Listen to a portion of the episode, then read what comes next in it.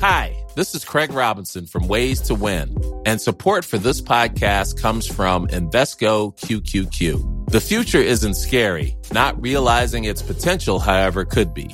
Just like on the recruiting trail, I've seen potential come in many forms as a coach. Learn more at Invesco.com/QQQ. Let's rethink possibility. Invesco Distributors, Inc. There's never been a faster or easier way to start your weight loss journey than with PlushCare. PlushCare accepts most insurance plans and gives you online access to board-certified physicians who can prescribe FDA-approved weight loss medications like Wegovy and Zepbound for those who qualify.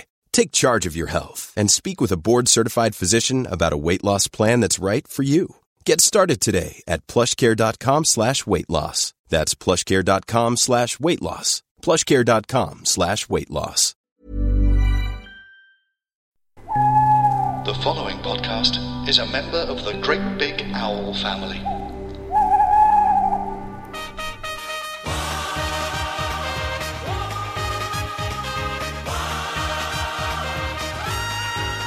Hello, I'm John Holmes. It's the One Show show, and this is part two of this week's the One Show show, working our way through the BBC's flagship early evening magazine programme, like a weevil going through that old packet of flour in your cupboard.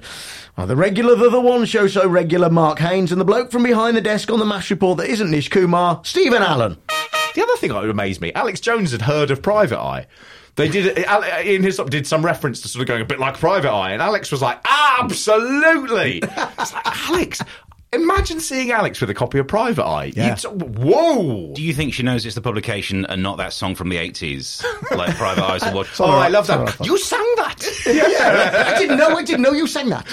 Speaking of things people didn't know, so there was an episode all about Game of Thrones. Oh, this was Thursday, wasn't it, with Sue Perkins. So there was a discussion about the fact she's presenting a spin-off programme that analyses a programme, and with no mention of this. The fucking bastards. We've asked Sue if she wants to come on this, and she said... because she said, no, I like going on the One Show too much. She loves going on the One Show. She said it's one of the funniest things. That's true. She said that to my face. Yeah. But she was doing Game of Thrones, sitting on a throne, the Iron Throne from Game of Thrones, which they'd replaced, put in the way of the green sofa. So she sat on that for most of the programme. But that's strange. That meant that their fun little Facebook, WhatsApp, tweeting, whatever it is that they do, was what's your favourite seat? Oh, God. How good. Many toilets do you think they had to edit out? Oh, God. Yeah. Well, we got a call out. And Matt was, what's your favourite seat? What seat's yours? And I'm thinking all these people in wheelchairs will be sending pictures in. I don't picture of someone's ace. I'm not the most interesting guy, right? I'm boring. I disagree. I don't have a favourite seat, okay? I certainly wouldn't photograph it and send it in thinking, well, the rest of the nation will be absolutely transfixed with this. It's so depressing when the call-outs are of that level. Absolutely appalling. But don't you think? Then Alex sort of insulted all of the viewers of the One Show. Oh, yes. So she said something like, well, don't send us your pic there. They're probably all sitting there on their dirty recliners. Yeah. Stop! Don't do that. And then there was a bit of a to-do, wasn't there, in the studio about it? It's like the real-life version of, I don't remember which episode of the Alan Partridge thing where he gets the tweet in saying, nice shoes, and he goes, well, these are Italian ones, but what you're probably after is plastic loafers. You can get them in any shop. but that was meant to be a joke, whereas Alex goes, yeah, you probably sat there on a dirty recliner. Dirty recliner! So specific. Really odd, that vision of what... That's weird. That's how she imagines the audience as well. That's what I like to think about. She just presumes they're sat there. Although, to be fair, one of the pictures, and they only, you spend all this time setting up this interactive piece, and there's just three pictures. And one of them was some guy who was paying no attention, sat on a blanket, which is odd. Why do you have to put additional padding and absorbency down? No one answered that question. And indeed, but that was a dirty sofa with a blanket on it, not a dirty recliner. So, Alex, you were wrong. There was a call out, I think it was on Wednesday, when they did the BBC Two, there's a sort of journey round the world challenge going on, and the call out on that was, boiled down, it was send us your holiday snaps. Yeah. I mean, that is so wide. Did they get any in? Yeah, there was people have been to Sri Lanka and taken a photograph of an elephant on a truck because, haha, they do it differently to us, don't they? The foreigners. You know, we'd never stick an elephant on a truck. We'd have it all sealed off. But there, the elephant was open to the elements. The elephant wasn't in the room, but it was in the photograph. They had someone holding their own partner on a sort of like perspective thing on some salt flats as well, which was... Again, if you saw in someone's house, you'd think a little bit less of them. They sent it into telly. The thing that united all of these shows this week, of course, was I don't think we've seen this before, where a film... where each night is left on a slight cliffhanger. I mean, let me give you an example of... Oh, you say slight. I mean it's the slightest of slights. I mean, the cliffhanger was spectacular. This was a woman who was setting up her own Subway franchise, right? But they thought this warranted a 4-part film. This is a questionable decision as to why seeing the inside workings and management of how to set up a Subway concession in Nottingham... Yeah. How that is educating, informing, and all the rest of it. the other values. One. Yeah. What this seemed like was... It seemed like a in-house corporate video that you'd watch at Subway if you were opening up your own franchise. Because I was going to say, it effectively poses the question, have you ever wondered how they set up a franchise in Subway? And the answer is no. No, even people who set up a Subway franchise have never really thought about that side of it. I would have guessed you just pay them some money and they kind of sort stuff out. Yeah. And I would have been right. Absolutely. This is one of those things where... If I was interested in this, it would be because I was doing this. Yeah. I'm never going to be interested in paying 180 grand or whatever it is or however much to make some sandwiches. That's not for me. I don't want to see the equivalent of 20 minutes of it on television. It must have been exciting because Alex ran out of breath trying to introduce the whole film, didn't she? She just forgot how to speak. It was great because everyone's, you know, this is we're all worried because she's pregnant, so you've got to be very careful. But I didn't realise that lack of breath is a problem with pregnancy, or rather, it's forgetting to breathe in midway through. Get to the end of it. Next 4 nights, we'll be following the ups and downs of Karima Musa as she takes on a huge career challenge, buying into one of the most recognisable takeaway food businesses. I'm out of breath, sorry, on the high street.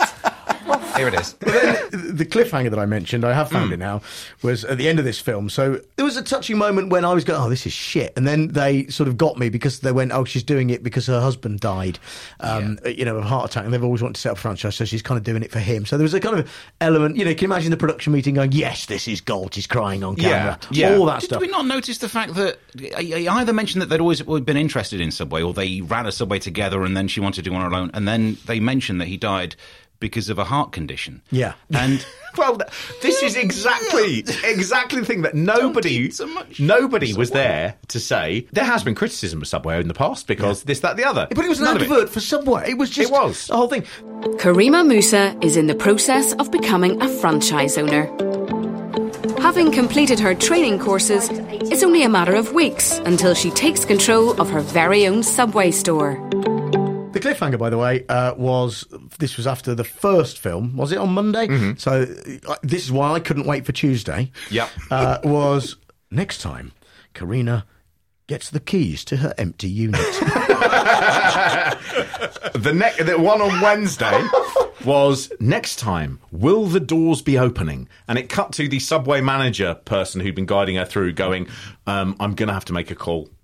Because the doors were faulty. They were stuck open. So you've got these open doors. Will the doors open? They're already open. The one thing you don't have to worry about is if they're going to be open or not. One of the little plot twists as well, there was a bit that said things took a turn for the worse. Oh, God, I wrote this down. Could you do the accents better? Feel free to do the reveal. The one that I saw, and worth saying as well, this voiceover is someone I've never heard on The One Show before, so whether they're working for Subway main offices, I don't know. I've never heard this person. Things take a turn for the worse. We've had an issue with the insulation of the drinks cabinet, so I've had to send that back. She said she had a bit of a cold as well, which I thought was... She didn't have one thing that was big enough, but she brought 5 things, none of which were big enough, even when combined. But then things take a turn for the worse. So I'm feeling quite tired and run down. I'm full of cold. It's been quite hectic this last few weeks. We have had some issues. I still don't have a credit card machine. We don't have internet. We've had some issue with the installation of the drinks cabinet, so that has been sent back. to top it all off, we've had a leak in the store. I'm trying to keep calm. With her landlord now investigating the leak, all Karima can do is wait. They were desperate to have something go wrong to make it. The bit when the doors weren't working on this was Thursday, and they interviewed her, and in the background she was standing in the being built franchise. Yeah. And in the background, 3 or 4 men in high-vis jackets. One was up a step ladder, fiddling with some wiring at the top of these automatic doors. The others were just standing there, staring up at him, right? And she was going, well, you know, the doors don't work. 4 15-hour days they've worked, those men, to try and fix the... Four men for 4 days, for 15-hour days, trying to fix a fucking door. They've got it stitched up, haven't they? Oh, those guys know the score. Very clever, very clever. And she fell for the old can't fix the door in 4 days ploy. We've been working flat out. And then they cut back a bit later when it was about to open, and this was the bit where they were saying we don't know whether to leave the doors open. It's cold outside. Do we leave the doors open? Do we leave them shut? Which means no one gets in. I don't know. Take a pick. What do you reckon? And then she started talking about her husband again and getting a bit teary, right? But during her speech, just going, well, you know, I think my husband would be very pleased with how it's gone. They just cut away to these blokes just fixing the doors. The pictures didn't match the words at all. Worth saying, if you watched, as I did, all of them pretty much in succession, there was one part on Tuesday where they showed her meeting people who were applying for the jobs sandwich artists. Now, they used the phrase sandwich artists on the same show that they had a video about Vincent van Gogh on it, and nobody stood up and went, maybe we shouldn't have the fucking word artist when it's someone slopping the meatball sub together. Hey, people of Reading, can you paint sunflowers? We can't even make fucking Subway. I've just popped into one of the training sessions where my sandwich artist team are completing a custom services course. They seem to be getting on really well. It's only their second day, but they're asking lots of questions and seem very enthusiastic. So far, so good. They interviewed these 4 people, and they showed the interview process, and they showed the woman who I think was called Musa. She was finding it difficult to do the interviewing. She was a bit sort of unsure of what to ask. And they showed each of these 4 people coming in and just doing a line. And they then said, well, we won't reveal who it is, but we'll have a look at how they did. And they had 4 CVs on the table. And she sort of went, I thought those 2 were good, those 2 not so good. Yeah. No, don't like them. Yeah. So 2 of those people were sort of watching this and going, oh, well, that's the feedback that I got. I've seen it on the One Show. I thought that was a bit off. But the following day, they showed you the subway working. So you saw the 2 people who got through. Yeah. So the guy who was a builder, who they featured on that, he didn't get the job. And then they were like, oh, yeah, no, he's not very good. Yeah. And I really thought that is fucking questionable as to whether that should have gone out. I thought so. I thought it was really creepy. Thank you very much. With the interviews over, it's time to discuss which candidates, if any, have made the cut. Maybe. I'm not sure about these 2 at all. Absolutely, 100%. That's exactly what I would have done. I think out of them, these 2 would be my preference. If you went for a job at Subway, it's not like you're going for a high-flying position where you're going, oh, well, another one will come along and, you know, I just didn't have the right skills. It's such a sort of humiliating thing to be shown on television with someone just going, he's not actually ready to make me a tuna Nissoise baguette. Yeah. And I thought that was really shit. I completely agree with you. Yeah, and by the way, just a caveat, when Mark said they came in and did a line, not in the Angus Dayton sense. Who sold that again? Yes. Who sold it to him? But no, I thought you were right. And then, so that film, I think, was done like 4-6 months ago, they said, because they came back and had the woman in the studio saying, well, that was filmed a while ago, how's it going? You know, and it didn't seem, I just got from her demeanour that it probably wasn't going as well as they'd hoped. No. But she said something very interesting. So she said, and this comes back to what you were saying, she said, well, you know, it's okay, because I've got a great team behind me now. Implying that she'd fired all of the people from the film. Well, you know, from that interview stage, I wasn't clever enough to do the maths and work out who was there. I didn't follow it through like that. But I did love the bit where she said to one of them, what would you say your strengths and weaknesses are? And the interviewee retorted, I don't have any. That includes strengths, you idiot. But in the first interview of the day, it seems that Karima is just as nervous as the candidate.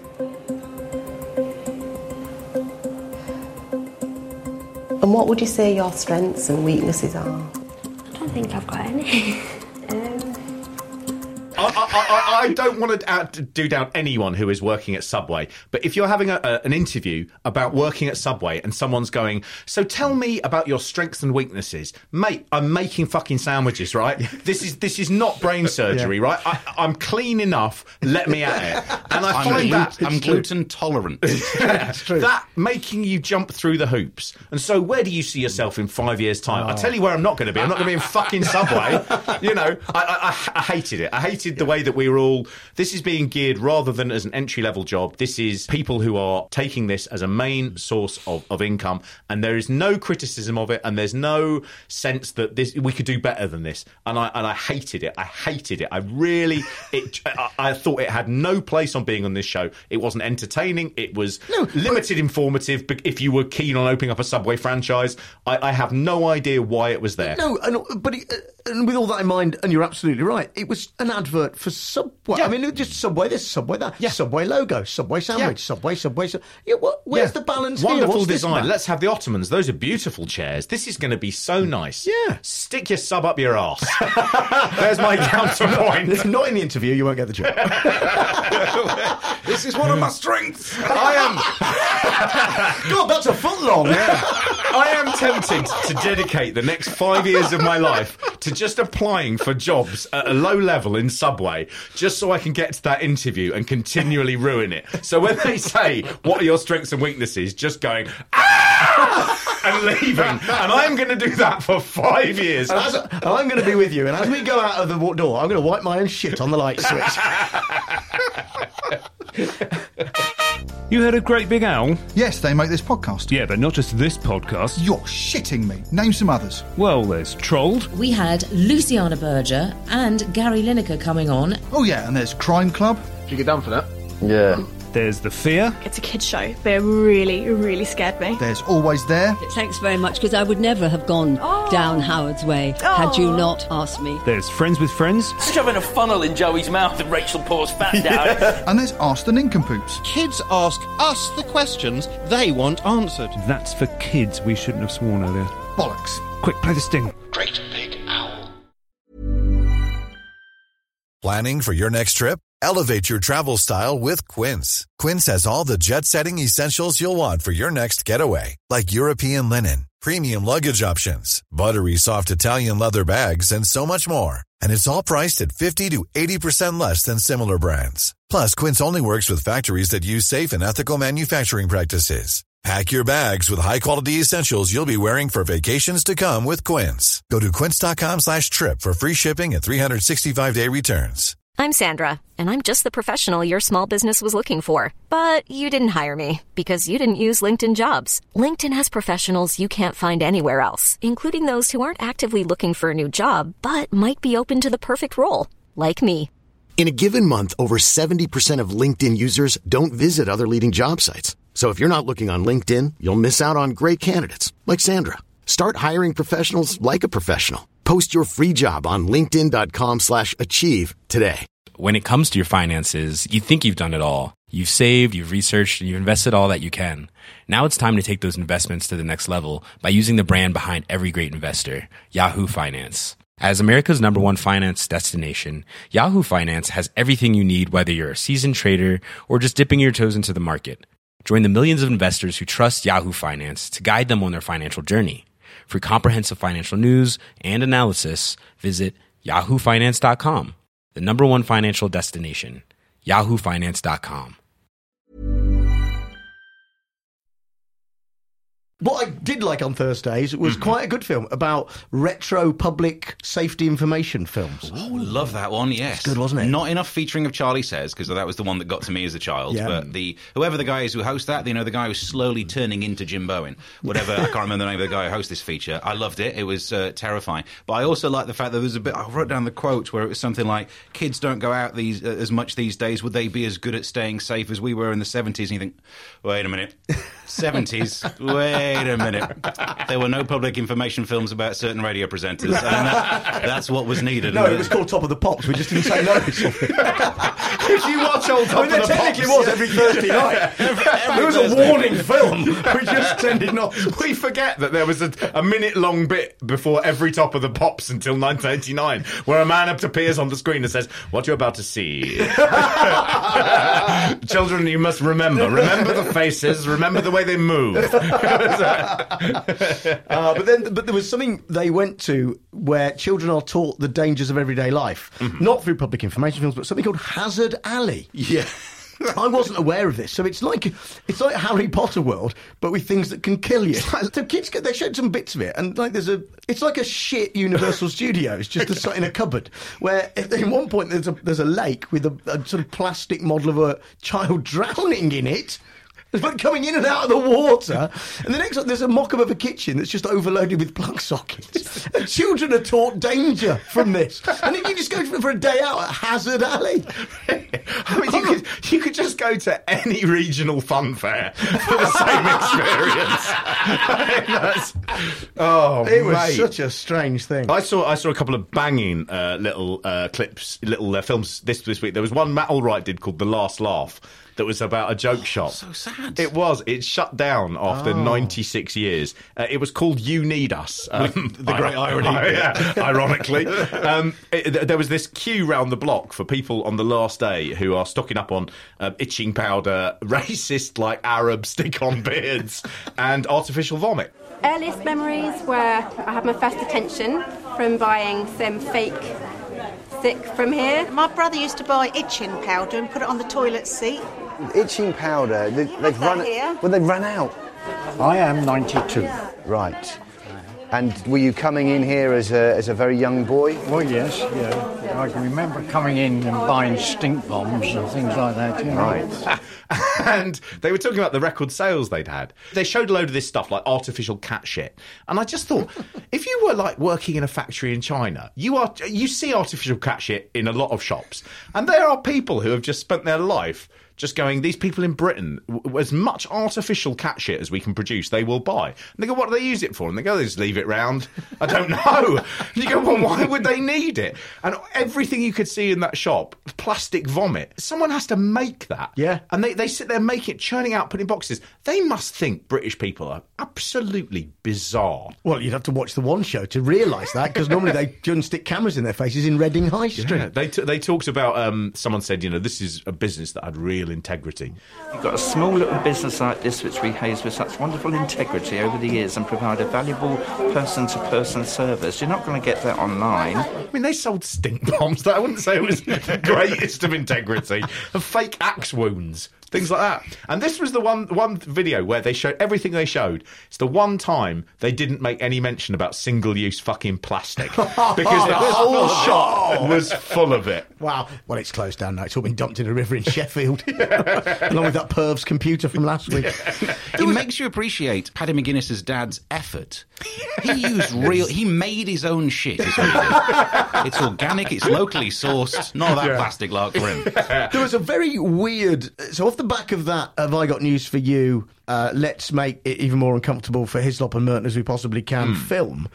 There was a parlour game they invented in the studio. Oh, where this is appalling. They were talking about the magazine round. So you'd have Teddy Bear World, and it would be where the headline's from. They slip it into the headline round. Guess so they had a Teddy Bear magazine. Guess publication. There you go. Again, I don't know the name of rounds, even though they used... Anyway, they had Haunted Britain magazine or something, Teddy Bear World, and something to do with Window Cleaner Monthly. And they had three people there, and Hislop and Merton were given the task of guessing which one of the people was the editor of which magazine, right?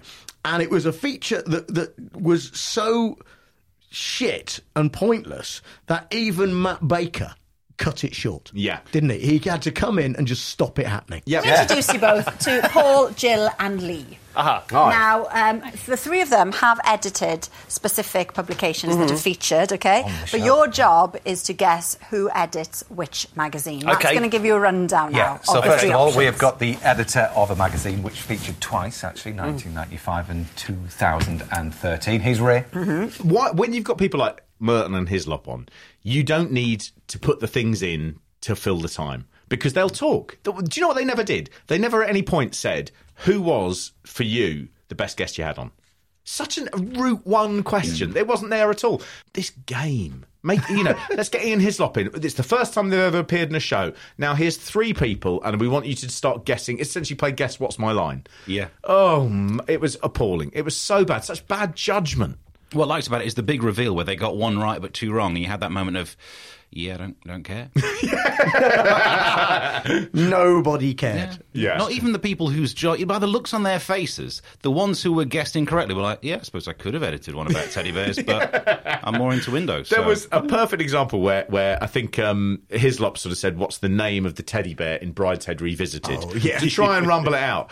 And the guy from Haunted said Sebastian, which was wrong. And the woman from the teddy bear, she had a guess at Basil or something. And it was this thing about going, we're asking questions. No one's an expert. Even the experts aren't experts. Yeah. What are we doing here? And that question, what in the last 15 years, what's the biggest innovation in window cleaning? Just to try and root out the editor. And the woman just went, the long pole. And they went, what's it called? She went, long pole. Look, she's not the editor of Snappy Comeback Weekly, right? She was doing something about teddy bears. She should be used to padding. There was a joke. Just skirting over that. Best joke of the series. There was a thing about a rude joke I didn't understand, where they showed a picture, back to the April Fool's episode. They show Paddy McGuinness and Charles Brandon, who was on the sofa by this time, a picture of a pink avocado that at some supermarket, I think, or something, that said they'd done as an April Fool joke. And then Paddy McGuinness said something. Someone else said, don't go there. Right, and I don't know. I mean, it looked a bit rude, but I wasn't quite.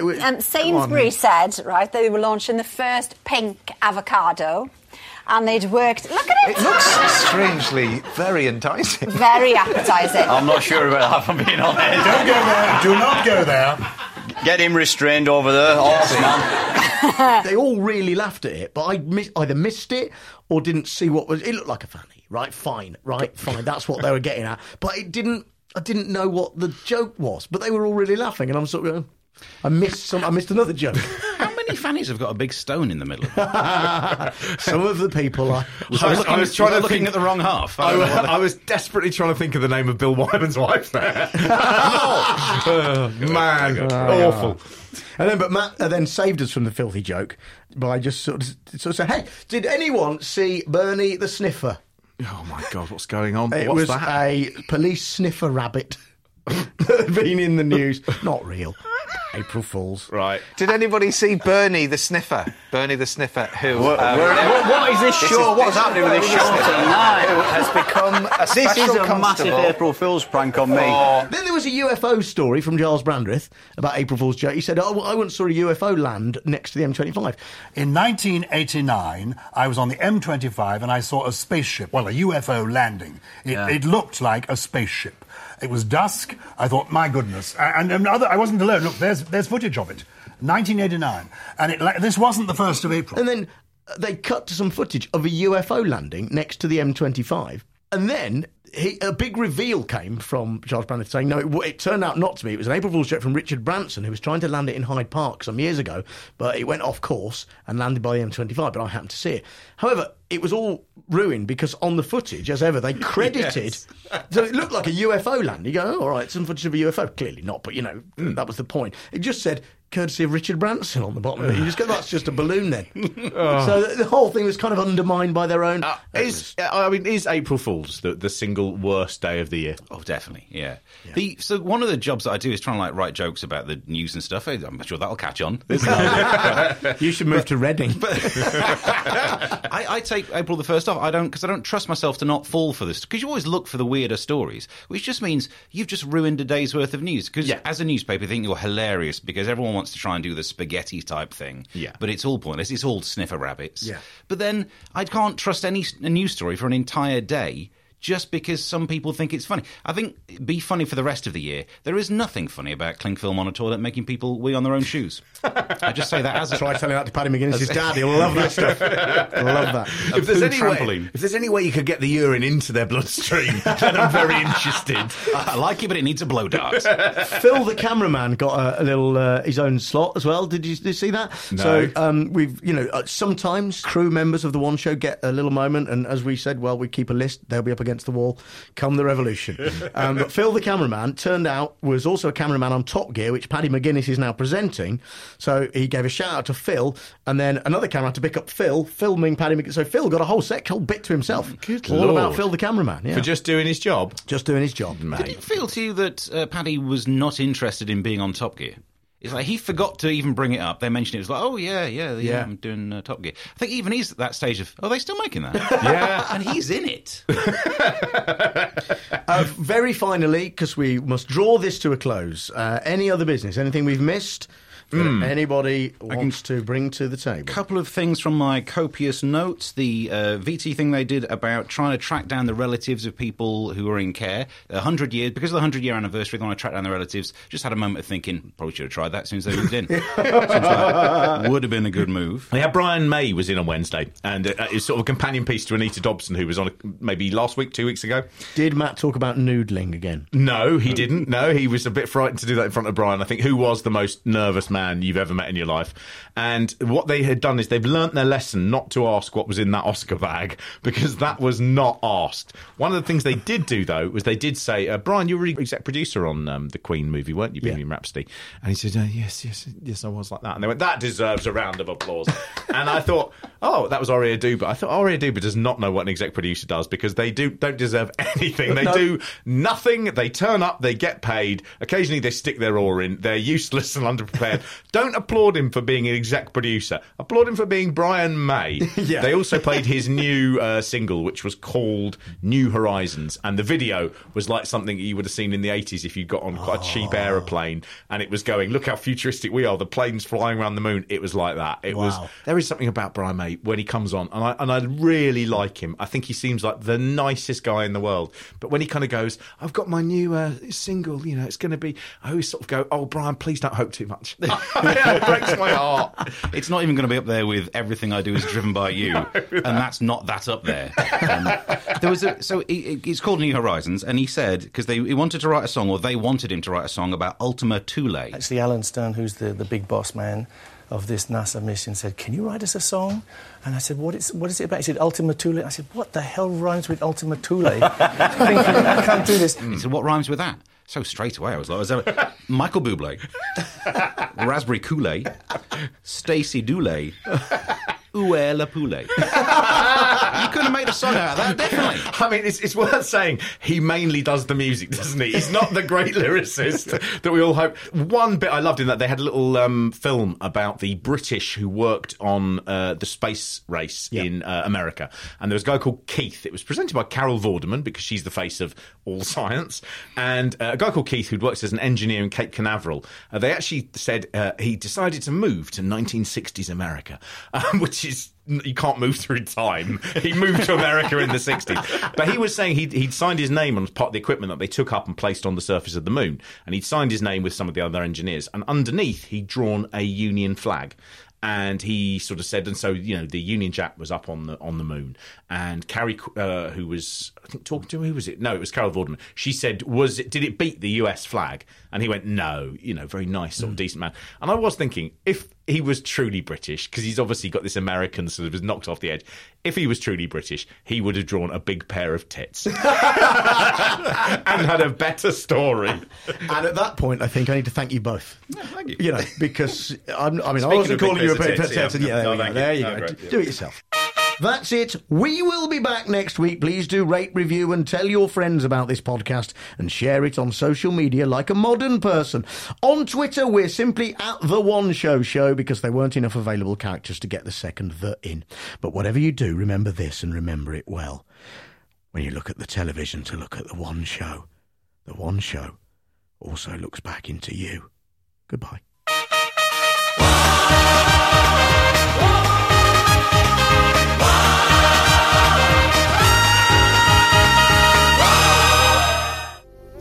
Great Big Owl. What?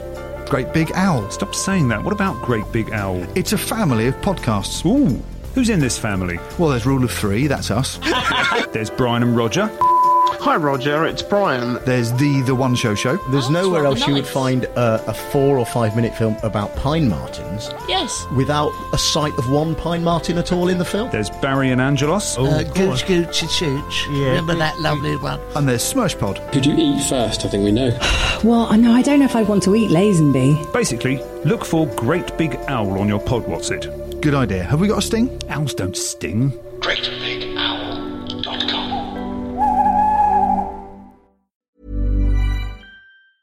Hey, it's Danny Pellegrino from Everything Iconic.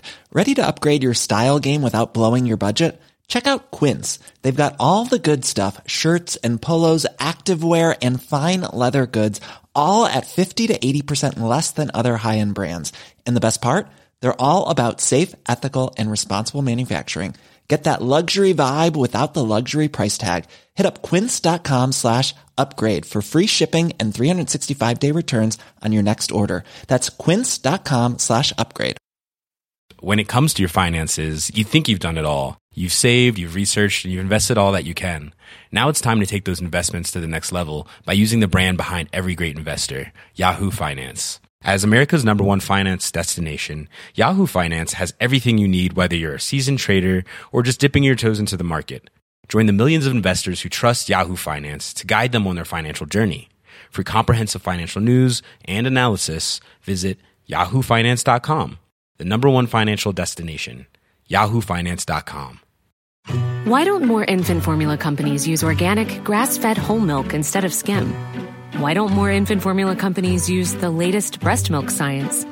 Why don't more infant formula companies run their own clinical trials? Why don't more infant formula companies use more of the proteins found in breast milk? Why don't more infant formula companies have their own factories instead of outsourcing their manufacturing? We wondered the same thing. So we made ByHeart, a better formula for formula. Learn more at ByHeart.com.